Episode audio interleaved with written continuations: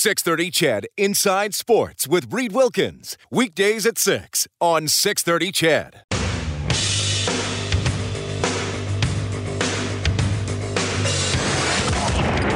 Edmonton's home for breaking news on your favorite teams. Now, Inside Sports with Reed Wilkins on the voice of your Oilers and Eskimos. 630 CHED.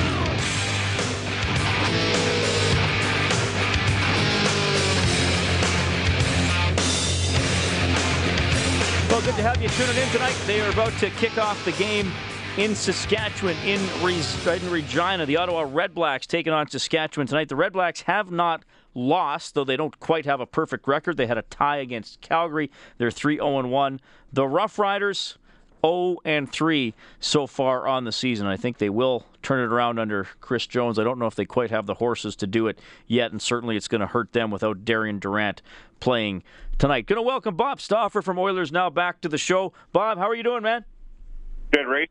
Doing? I'm doing great, man. I had a great day of golf. I, I, know you let me jam out of an appearance on Oilers Now today, so I do appreciate that. One of the perks of the job, and I uh, I got to say it was a lot of fun, so I do appreciate that, buddy. Did uh, Craig Rusnak set you straight out there at the Glendale? he could do that if he needed to. Trust me. Yeah, he he, uh, he did. I had an interview with Craig. We're going to air the uh, second half hour, and he, he, you know, he told me to tell you that uh, yes, he played in the uh, in the Alberta Junior League, but he also played for Swift Current, and you never mentioned that or something like that. Oh, well, one of these days I'm going to have to give him a plug. I actually uh, live right across the street from the Rusnaks in St. Albert when we were in. Uh, uh, I guess grade one through uh, three, and uh, Craig's younger brother, only by a year or two. Uh, so uh, Scott Rusnak's a, a longtime friend of mine. So uh, they had some, uh, you know, I got to tell you, Reed, they had amazing teams. We had Emmanuel Viveiros on yesterday, and St. Albert, uh, the the ability of their players and that community, uh, and specifically was, you know, and they've done it for years and years and years. But I just remember how overwhelming they were to play against when I was a kid. Yeah, great stuff. Uh, I want to ask you this because you uh, you obviously covered Canada West football for a long time. Any favorite uh, Taylor Field slash Mosaic Stadium memory? Uh, well, actually, it, it's funny you mention that. Probably the the wildest thing that happened, Reed, uh, during the time that I was there, um, was a game I missed and that Kevin Karius did uh, Dale Schulha, who was the old athletic director of the U of A. This was in Tom Wilkinson's last year. And I was working at that time, as you know, uh, doing font court and stats for uh, CFL on TSN. And I had to, to give up a game during the 19, uh, or during the, I guess it would have been the uh, 19, uh, the, the 99 season. And uh, Kevin Karius and Dale Schulha went in there, and I ended up watching the video of it. Um, but I was working the Calgary Hamilton game at, at uh, down at McMahon Stadium in Calgary, and the Bears were up like, geez, they would have been up off the top of my head.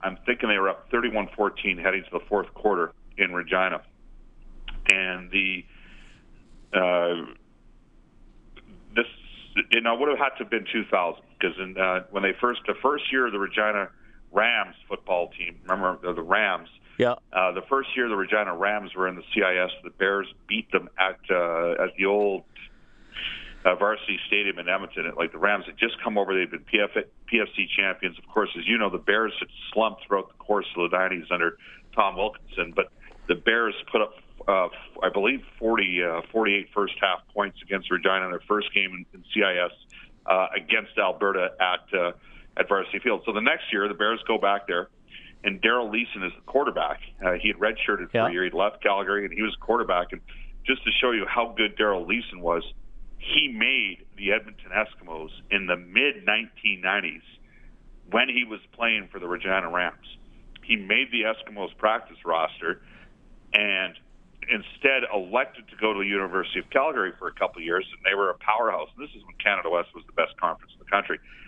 Subsequent to that, uh, long story short, Regina comes back in a CIS. Daryl Leason leaves. He has to sit out a year because of how their transfer rules work. That first year was Regina's first year. The Bears destroyed Regina in Edmonton. They go back there to play the next year, and it was 2000. And Alberta's up 31-14, and the the uh, Rams worked their way back into the game, and they won the game scoring on an onside kick.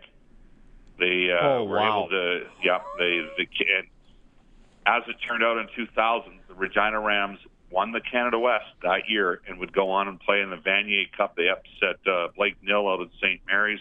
Neil Hughes, who had played for the Riders for a couple years, or several years, actually scored uh, at least two touchdowns in that game. And they ended up losing to the Ottawa Gee-Gees in the Vanier Cup, like 42 to 39. Daryl Leason was unquestionably, in my mind, the best CIS quarterback I ever saw play. He probably should have played in the CFL. Great athlete.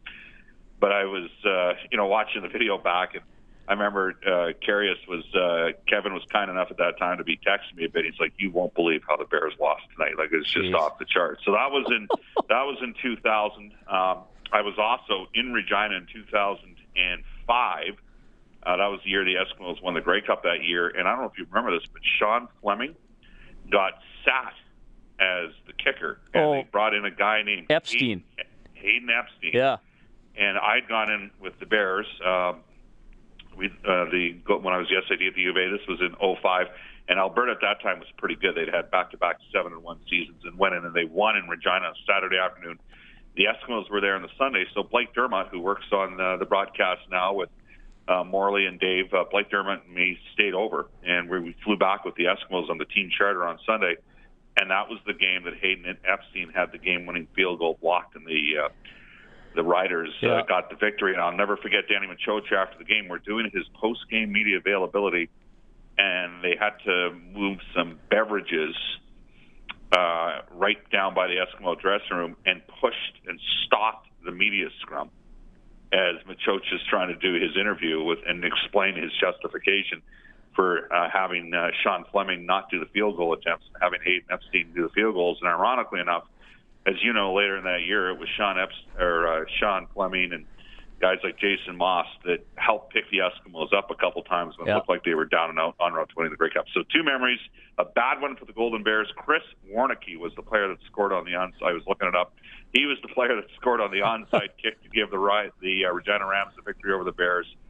57 to 14 was the score the first year Regina was in the CIS. The Bears hammered them. Leason came in, beat them the next year. They scored on the onside kick. They went to the Vanier Cup. That was in 2000 and in 05. Uh, the Eskimos in that bizarre game, losing at uh, at uh, Mosaic Stadium in Regina. What do, I don't even know what, what do they call it now. It Used to be Taylor Field. What's it called now? Mose- I think it's Mosaic Stadium at Taylor Field. okay, So they still we go. work Taylor Field in there. Uh, okay, two quick things before we get to your Jordan Eberle interview for six degrees of separation. When I was working in Lloydminster, Lloydminster joined the Alberta Football League, which is the men's league. They hosted a team, I want to say this was 04 or 05. They hosted a team known as the Calgary Wolfpack. Yeah. Daryl Leason was the quarterback. I Yeah. think Mike Leeson was one of the slot backs. Yeah. It was an absolute air show. He must have passed for 500 yards. They were clearly a cut above anybody else in that league. I, I think the Wolfpack had a stretch where they won the league three times in four years or something like that. And in 1999, Bob, as you know, uh, I did my uh, NAIT practicum at Global Saskatoon. That's where I met Jay Onright. I went with Jay to cover the first ever Regina at Saskatchewan game in Canada West football Yep. at uh, Griffith Stadium. It was absolutely packed. And I remember uh, Regina got the opening kick. They went down and scored a touchdown and got a two point conversion to go up 8 nothing. And the crowd was just like, what? This can't be happening. And I remember Jay looked at me and said, if Regina somehow wins this game, it'll be like a nuclear bomb went off in this city. Well, I think it wound up 55-14 or something like that for by, for the Huskies because they were clearly superior to Frank McCrystal and his team. Jason Clermont played in that game. I think a couple other Yep. guys that went on to the CFL. But uh, I'll never for, forget that opening drive. But then the Huskies took over after that. So anyway, Well, I, you know, I used to do some PFC games in, in the mid '90s. The Regina Rams, they're the top end of the talent that they had when they had Leason there. Remember, he was not on their '99 team because he had to redshirt because he had left the U of C. Uh, so when they made the transition, they weren't that good at quarterback. It was the next year that they got uh, Leason, and away they went. And but, but in the mid 1990s, I mean, he was better than any quarterback that was in the. I mean, he made the Edmonton Eskimos. That's how good he was. And then they dropped off for a couple of years again right after he left. Like they were terrible by 03, 04, 04, 05. They were not a very good football program. Uh, McCrystal's teams could always throw the football. It's the one thing they could do. Um, you know, last year the Bears went in and beat them, and in the first year that McCrystal's uh, been gone. But yeah, it was amazing watching that guy as a quarterback, first in the PFC and then in the CIS. 7:15, the uh, Saskatchewan Roughriders with an opening drive field goal. Uh, Mitchell Gale in at quarterback almost got picked a couple of times, but the Riders do get the field goal, and now Ottawa driving uh, past midfield. They're only three minutes into that game. You, you had Jordan Eberle on, Bob. I played a couple of clips. He said he's working on his shot this summer. You you know I'd like him to see uh, one time the puck a little bit more, especially on the power play. So hopefully he's adding that. You also talked to him about. Uh, the, the Western Conference, Eastern Conference differences. It, it's shocking for the Oilers. Uh, I, I quickly did the math here. In the three full seasons since the lockout, 521 points percentage against the East not great. That's not a playoff points percentage when you when you look at all the points that are handed out yep. with the three point games, but it's okay, and it's a heck of a lot better than their 330. Less than a third of the total points available have the Oilers earned against the West over the last three years. Well, and this is the thing when we talk uh, with Eastern writers, in particular, the, it's the writers and some of the regional broadcasters. And my theory on this is, of course, we know how the spectrum works. When you work out west and you get to the arena early, you're watching other games from other markets. You're sitting in the media lounge. You're watching games from other markets. You, you, you know, you're following stuff on Twitter. But when you're working your game after your game, you're filing. You're filing to write that post game story. And so when you're out east, you don't. I don't think they have the same. I think they're Eastern centric in their approach. And uh, the Oilers, it, let's face it, the bottom end of the East is no. You know, there's more better teams in the West than there is in the East, and the Oilers have to, you know, nut up here in terms of size to be able to play with some of the teams in the West. And you know, it doesn't matter what Chiarelli does until the Oilers start winning. The the hardcore pundits out there are going to criticize Edmonton for every move. I mean, we got a we got one of the bloggers, and he has criticized everything over the last three weeks. Now that has corresponded uh, with uh, somebody not having his contract renewed. So that was interesting to me. But you know, uh, the, the fact of the matter is that the East, the, the Oilers are fine against the East, and we've seen that repeatedly over and over again. And I think that 521 percentage next year, like I mean, 32 games, maybe they win 20, 21 games against the East next year. But they got to take care of business against their own conference, and that's where they got to grow. So they sort of align their team a little bit differently. And and Eberle, he's got this is a big year for him. Mm-hmm. He's got to he's got to take a step forward here. Uh, you know, Reed. I don't think there's any debate about it. All right, I want to read you a quick text from the Big L, who's taken. Well, I, I wouldn't read you if it was a mean-spirited shot, Bob. I think it's a, uh, a, a just goofing around shot at you. I think you'll like this one. Uh, the Big L says, "Read good U of A stories from Bob. If Eberle stays healthy, he'll get 38 goals this year. The Big L also says, Tell Bob I stood behind him at a Cars concert in the early 80s. His mullet was blocking my view of Ric Ocasek. Ask Bob if he remembers who the opening act was. Bob, I don't think you ever had a mullet, but you remember who the opening act was. I can tell you right now, I've never been to a Cars concert. Okay, it was somebody so else, it, Big L. Maybe, maybe it was Al Stafford and not Bob Stafford, but it, uh, well, so. I'll never forget the time I met Ric Ocasek, and I was like, Rick, why the long face?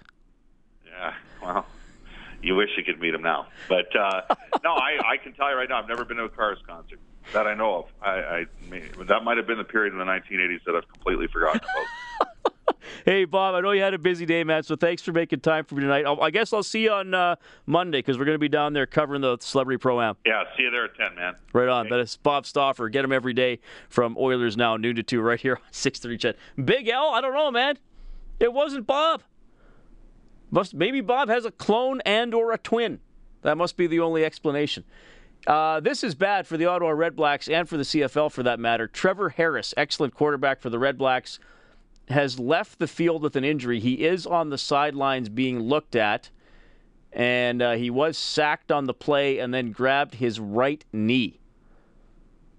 So that is tough news. Uh, Harris has been absolutely outstanding since filling in for the injured Henry Burris back in week one against the Edmonton Eskimos. We will keep you updated on that story. It's 3 0 Saskatchewan early on. This is Inside Sports on 630 CHED. Your home for breaking news and expert opinion. Inside Sports with Reed Wilkins on 630 CHED. It's your favorite band, Kellen Kennedy. One or of at my least your, your favorite band with a wrestler as the lead singer. Ah, second favorite band, band is my Well, well, what else? What other band has a wrestler as its lead singer? well, Fabulous Freebirds, Who's their singer? Michael P.S. Hayes, I don't know who that is. 1980s wrestling, my friend. And that was Gotta Chris. Google that. And that was Chris Jericho with Fozzy. That's right. What were you tweeting about earlier this week? You were clogging up my timeline. Oh, the draft. The The WWE draft. What, Draft. what was that? So they they've decided to do a brand split again with the two shows. So Raw has its own set of wrestlers. SmackDown's going to have their own set of wrestlers, and it just was fun. That's all. So they So did the draft on Tuesday. right? Well, we honestly we had no idea who was going to which show until. But they've the predetermined it, obviously.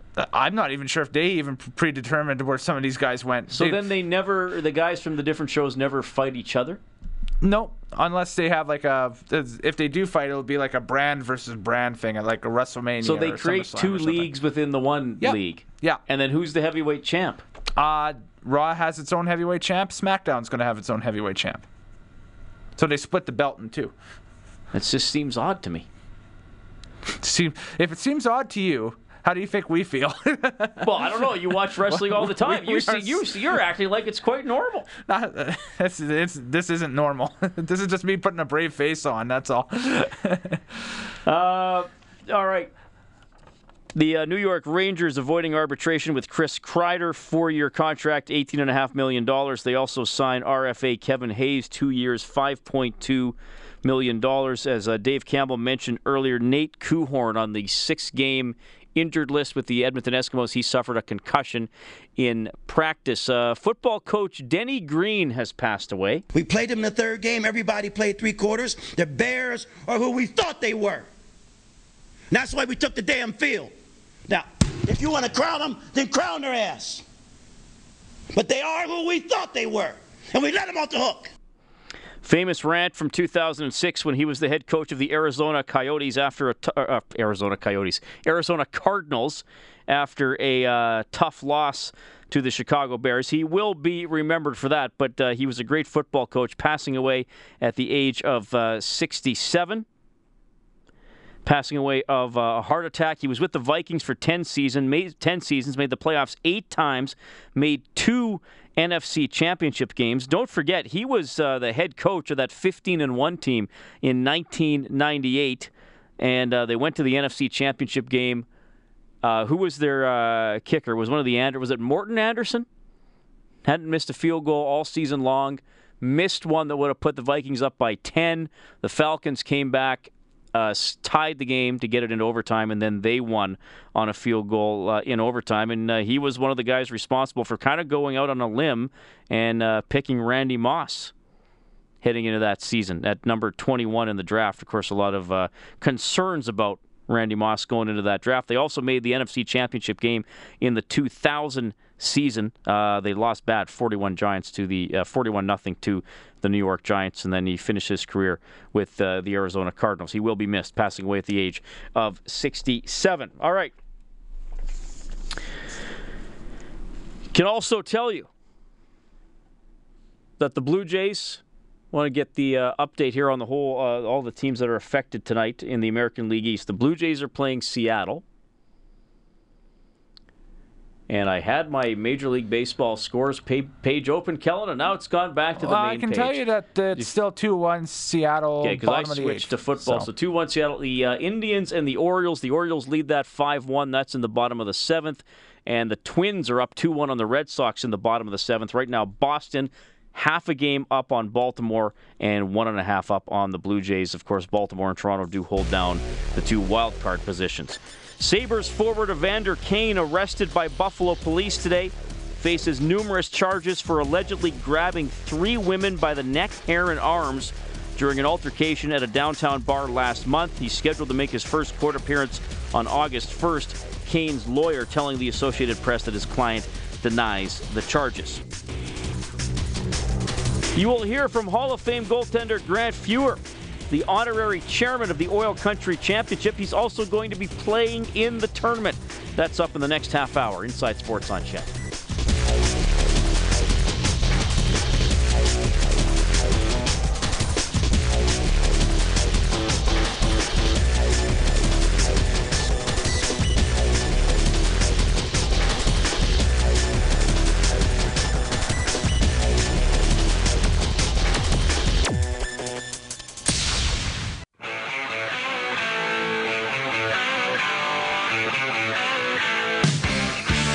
This is Oscar Klefbom from your Edmonton Oiler, and you're listening to the Inside Sports with Reed Wilkins on Oilers Radio 630 CHED.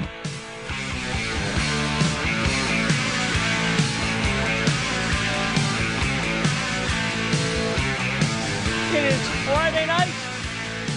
Hope your weekend is off to a great start. Thanks for choosing Inside Sports to get you going.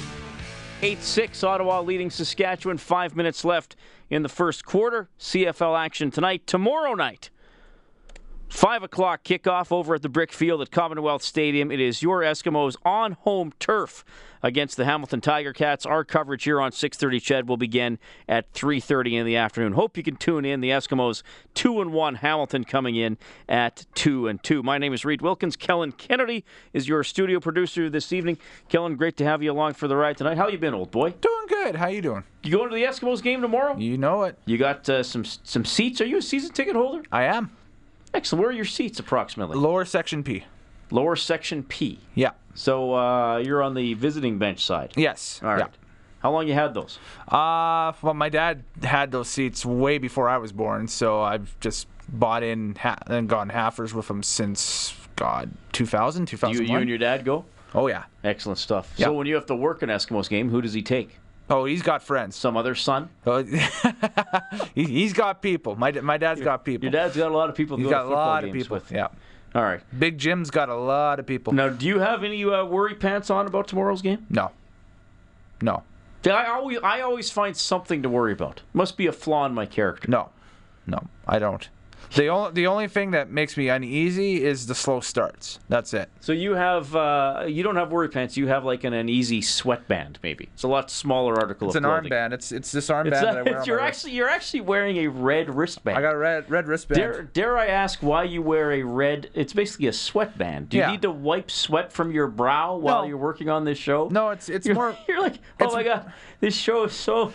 It stresses me out so much. I'm constantly perspiring, and I have to wipe the sweat from my brow. It actually is more wrist stabilization than anything else. I found uh, late last year, come after uh, working with you for a night and that stuff or whatever, that my wrist, my, my left wrist was just killing me a little bit and that stuff. So to, to prevent carpal tunnel, they say put a, bris, a wristband on it, and it's helped out immensely. so operating inside sports gives you a sore wrist. I'm Yes. afraid to ask why.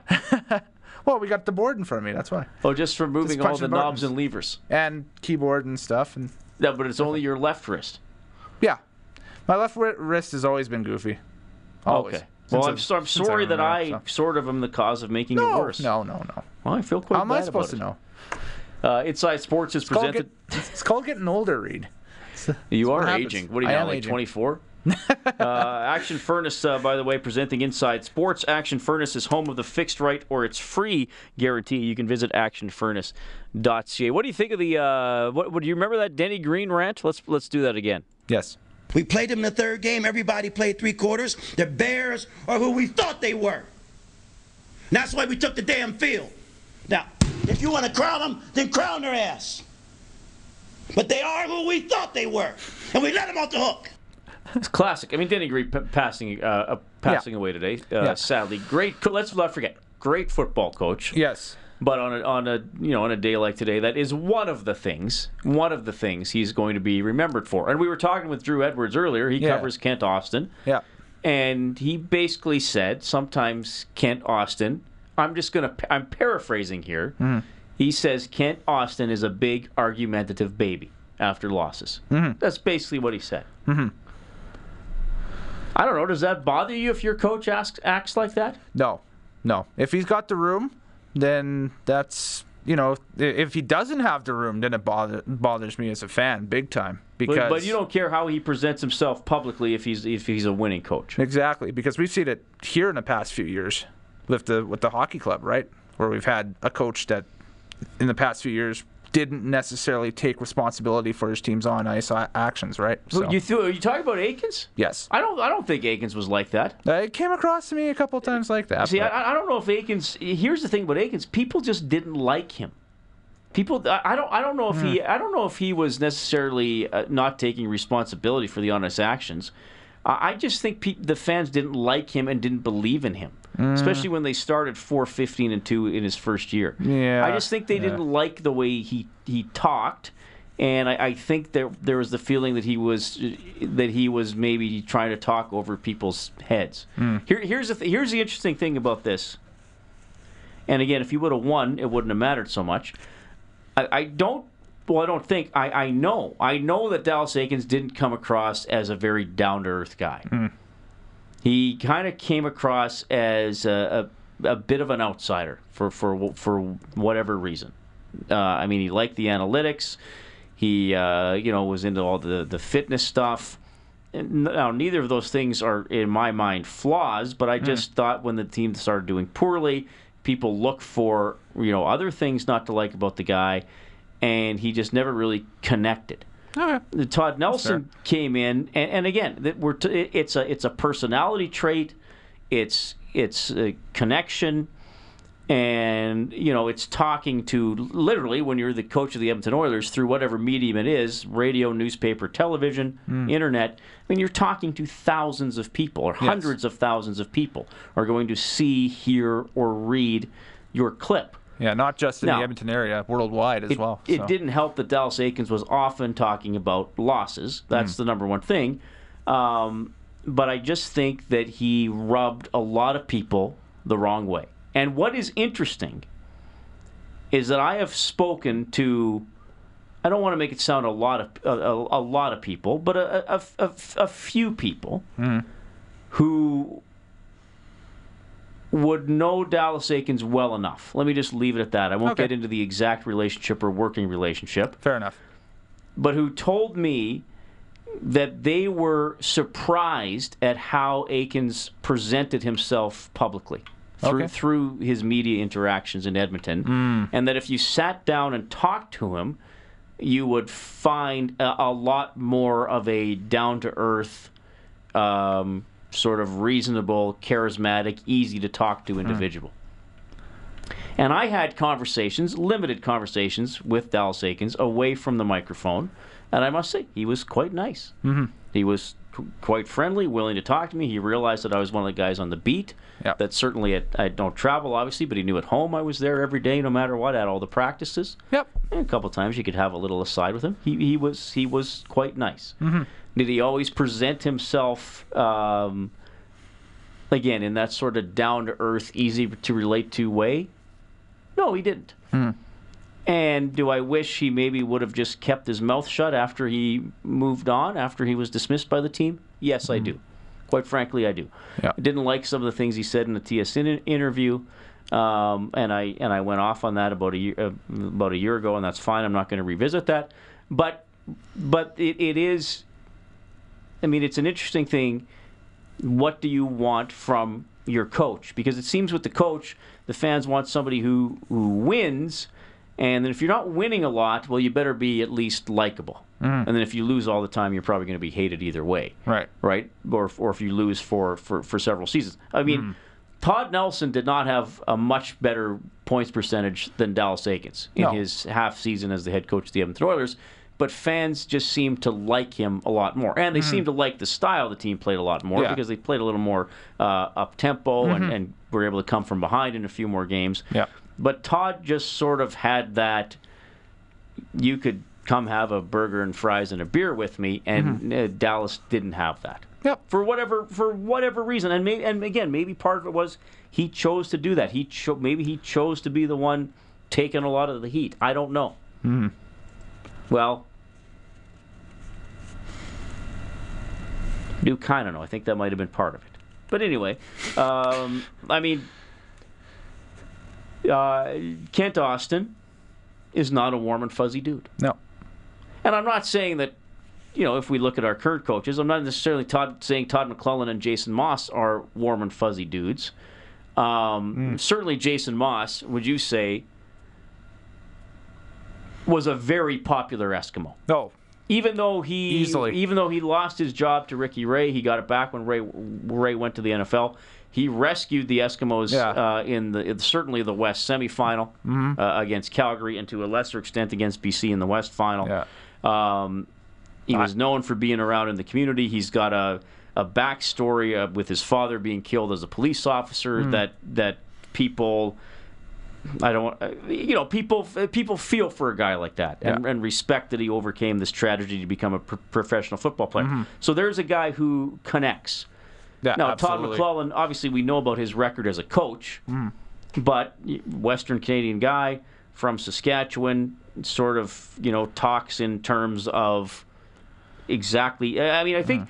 I think maybe D- D- does Dallas Eakins talk too much in abstract concepts, whereas Nelson and McLellan talked more in terms of here's specifically what we need to do on the ice Yeah. in terms of old-fashioned Or hockey on the terms. field, yeah. Whether whether the, whether or not they brought other concepts into the team is not or, or not, right? I think you feel it's a, you're getting you were getting a little more concrete um, comments Hmm. from Nelson and McLellan than you were with Eakins. Maybe maybe that was part of it. Hmm. Uh, I'm sure the record was a big part of it as well. You know, he's text 630 630. Viking Rod says, uh, Reed, you marathon men need to stick together. Well, dude, tell, I'm going to tell you something if we're going to go down that road. Okay. Dallas Eakins is in much better shape than I, Oh. than I am. Absolutely. Yeah. I think the entire media corps uh, lost about 10 or 15 pounds. the entire- yeah. No, that has nothing. To, that has nothing to do with it. Okay, I'm going to tell you something. I've, I've told Okay. this before. The whole donut thing with Dallas Eakins was exaggerated. Okay. Okay, I- I thought here's- so, but- here's what happened. When you show up for training camp day, you are often there all day. Okay?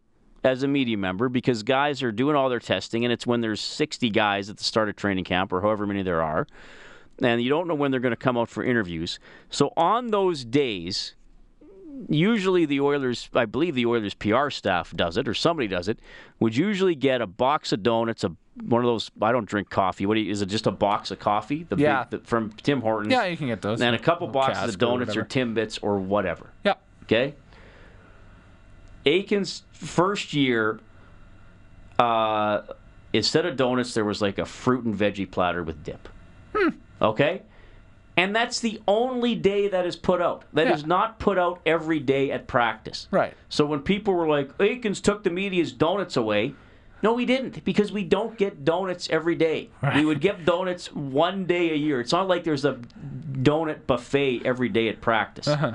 It was one day a year when we're there a little longer. They they made some effort to have some snackies for us, and I'm Cool. not. I don't, I don't even eat donuts, so it's it's irrelevant. So, like, they're talking full fruit bowl here. They had, like, the. It the was one of those like platters you get at Sobeys that Oh, has okay. the, the celery and the Oh, cherry veggie- veggie tomatoes and, and yeah, there, I, there might have been fruit too. Those I, are I can't remember. Those are really yeah, good. it was it was it was fine. Mm-hmm. So no, it wasn't like we all lost weight and ate healthier because Dallas Eakins was the head coach. That's in, that's totally wrong. And it just became this running joke, which is fine. Jokes are usually exaggerations, but I think a lot of people think it was real. Hmm. That that some members of the media were mad that there weren't donuts. No, it was a minor thing that was joked about and then got blown into this whole big thing. Right. Uh, Paul says, uh, I like the teams Chris Jones put together here, but found him off putting to listen to in his interviews. He only spoke when he wanted to. That is from Paul. Paul, it's one of those things, one of them deals where you can text 630, 630. Uh, Jeremy from Glendon. Oh, Pierogi Town. Ah, They got a giant pierogi there. yes. Uh, what uh, he says, what ticked me off about Eakins was when he put chop wood, carry water in the dressing room. Don't know why, but that made me mad. Fair enough. Then the next year he had compete, execute, finish. Mm-hmm. And uh, McLellan. Okay, here. What is which of these slogans would you most want to have in your dressing room out of these three choices? Okay. Chop wood, carry water. Is choice one. Choice two is compete, execute, finish. Okay. And uh, choice three is fast, hard, supportive, which is what McLellan had. I like number three. Well, it's the most concrete. It's actually things you can do.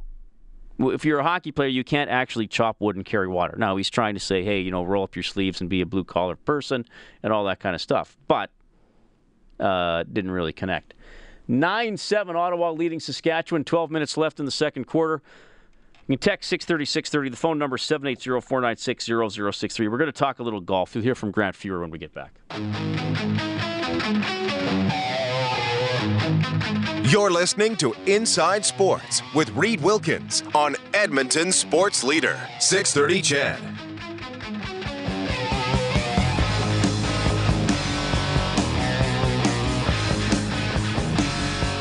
Well, we're rolling out the guitar hits tonight, Kellen Kennedy. Get ready, uh, get ready for your Friday night bush party. Woo! All right, Inside Sports on CHED. Thanks for tuning in. The Blue Jays lose 2-1 to Seattle. The Jays are an MLB worst 9 and 18 in one-run games, or so Twitter tells me. What knowledge would we have without Twitter in this day and age, Kellen Kennedy? Probably none. Uh, it's uh, well lesser at least. We'd be slightly less knowledgeable. Maybe we would just read more.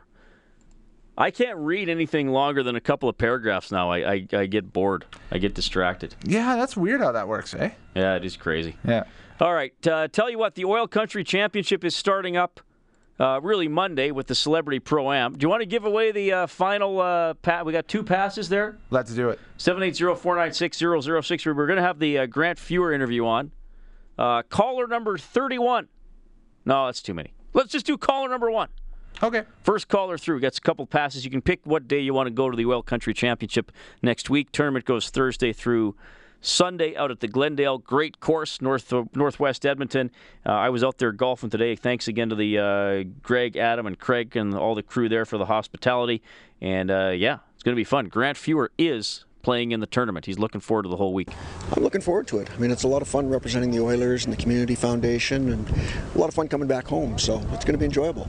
Yeah, this is, I mean, the Oilers, it's very familiar to you, right? What is it like just being a part of the team in essence again? It's fun. I mean, obviously, I sort of grew up with them. I mean, I grew up watching them, got a chance to hang out here for a little while, so it's fun to still be a part of it and to be able to come back. Honorary chairman here this week. Uh, what kind of. Sounds official, is- doesn't it? It does sound official. How big are your duties?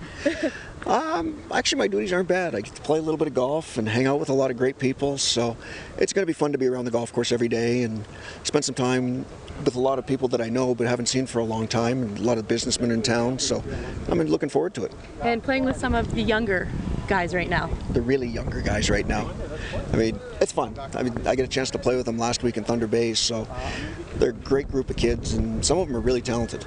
I mean, you're gonna, some of them could play on tour right now, so they just haven't had that opportunity yet. So it's fun to get out and watch them play and play with them. Uh, how many of these? I heard, uh, overheard you talking to Kevin. How many of these tournaments do you do you do a year? I do between 30 and 35 charity events a year, so I aimlessly wander probably 150 days a year right now. Why? Because I enjoy it. One, I enjoy it. Two, it's for great causes. I mean, you're giving back. A lot of them are children's charities. A lot of them are children's hospitals. So it's an opportunity to give back, and it's something that I believe in doing. Thoughts on uh, the charity here today, where all the funds are going? I think it's great. I mean, obviously, everybody was devastated with what happened in Fort McMurray, so to be able to raise some funds to go back to that community, I mean, obviously, it's not that far from Edmonton, so it's like one big family in Alberta. Read anything?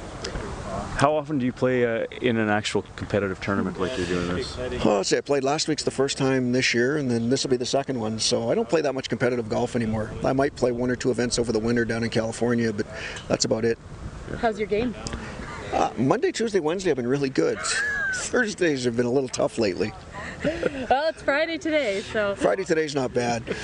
But yeah, once the tournament starts, the game seems to have some hiccups in it. Do you play almost every day, Grant? I play about three days a week. Yeah. So on a, in a good week, I'll play five or six days. So depending on when I'm at home. I don't know if I ever. I know we've talked about golf before, but I don't know if I ever asked you. When did you get? When did you get into it, or who got you into it? I used to play with my dad as a kid a little bit, but when I went out to Victoria in junior, wasn't old enough to go to the bars, so a lot of the guys played golf and started to play golf there, and it was a good way to kind of get away from the playoffs where you get four hours to take a little breather. So I started to fall in love with the game then and play a little bit more seriously. if you weren't a hockey player, would you be on tour here? Unfortunately, probably not, but You would I'd, I'd much rather be a hockey player. I'm a lot better at it. All right, that is Grant Fuhr, Jessica Kent, and uh, I talking to her, of course, Jessica Kent, the uh, community reporter for uh, the Edmonton Oilers. You see her stuff on Oilers TV and on the Rogers Place website. Usually, I would edit that interview, Kellen, but I, am not going to lie to everybody. I was golfing most of the day, and I got to work at about 4:30, mm-hmm. so and I didn't perform as many duties as I would usually do. And it may surprise people to hear I actually do have some duties around the station. Yeah, exactly. And just to speak quickly on Jessica Kent's work, she has a great feature up on YouTube on the Rogers Place channel on the Bobby Nix burger that they unveiled yesterday. That really fancy uh, cheeseburger you'll be able to get at the new arena in the fall. The uh, the Bob Nicholson burger. The Bobby Nix burger. Yep. Yeah. All right. Uh, some text to 630 630. Frustrated fan says, Hey, Reed, I know you didn't want to give tickets away to the 110th caller. It's because you would never be able to give the tickets away. LOL. Frustrated fan. He, well, he does know there are 14 listeners for this program. Average. Average. Average. Average. Yes. So sometimes yeah. there's less. All right. Uh, here's a long text. We got, how, how, long do we have? Two minutes still? Yeah, we got two minutes. we break? Okay, we got time. Uh, Hi, Reed. Bob said there is no debate with regards to Eberle needing to take a step forward next season. So let's debate. If I'm Eberle making six million a year on a multi-year deal, that's money for life. I need to do nothing more or less than I have, which earned me the contract. In fact, I could play so poorly that they send me to Bakersfield and I still get paid. You might want me to take a leap forward, you, but I don't have to. The Oilers might need Eberle to improve defensively and pot a few extra goals to improve the team, but he does not have to. Alas, there is a debate. Maybe I misunderstood Bob. You can clarify. Keith from Bonnyville, feel free to denigrate Bonnyville if you disagree with my logic. Bob would certainly not hesitate to do so, and has done so before making me a loyal critic. All right, that is from Keith from Bonnyville. Well, I'm not going to denigrate Bonnyville being a small town Albertan myself, and having covered multiple AJHL games at the RJ Lalonde Arena in Bonnyville. I have nothing negative to say about the community of Bonnyville. Uh, well, fair enough. You're right. Jordan Eberle has this contract. His only incentive to get, to get better, I guess, Keith, is playing time, personal pride, and team accomplishment. Isn't that ultimately what we're all motivated by? Does Eberle want to be part of a successful team? Then he is going to have to take care of some details of his game. Yes. And let's hope he sees an opportunity here to play with the best young player in the NHL today. Uh, fair enough. But I will not denigrate Bonnyville. Won't happen. We'll bring you a scoreboard update, tell you what's going on with the Canadian Open, and we'll tell you about some U of A players moving on with their lives. Pretty exciting opportunities when we get back. 630 CHED Inside Sports with Reid Wilkins. Weekdays at 6 on 630 CHED.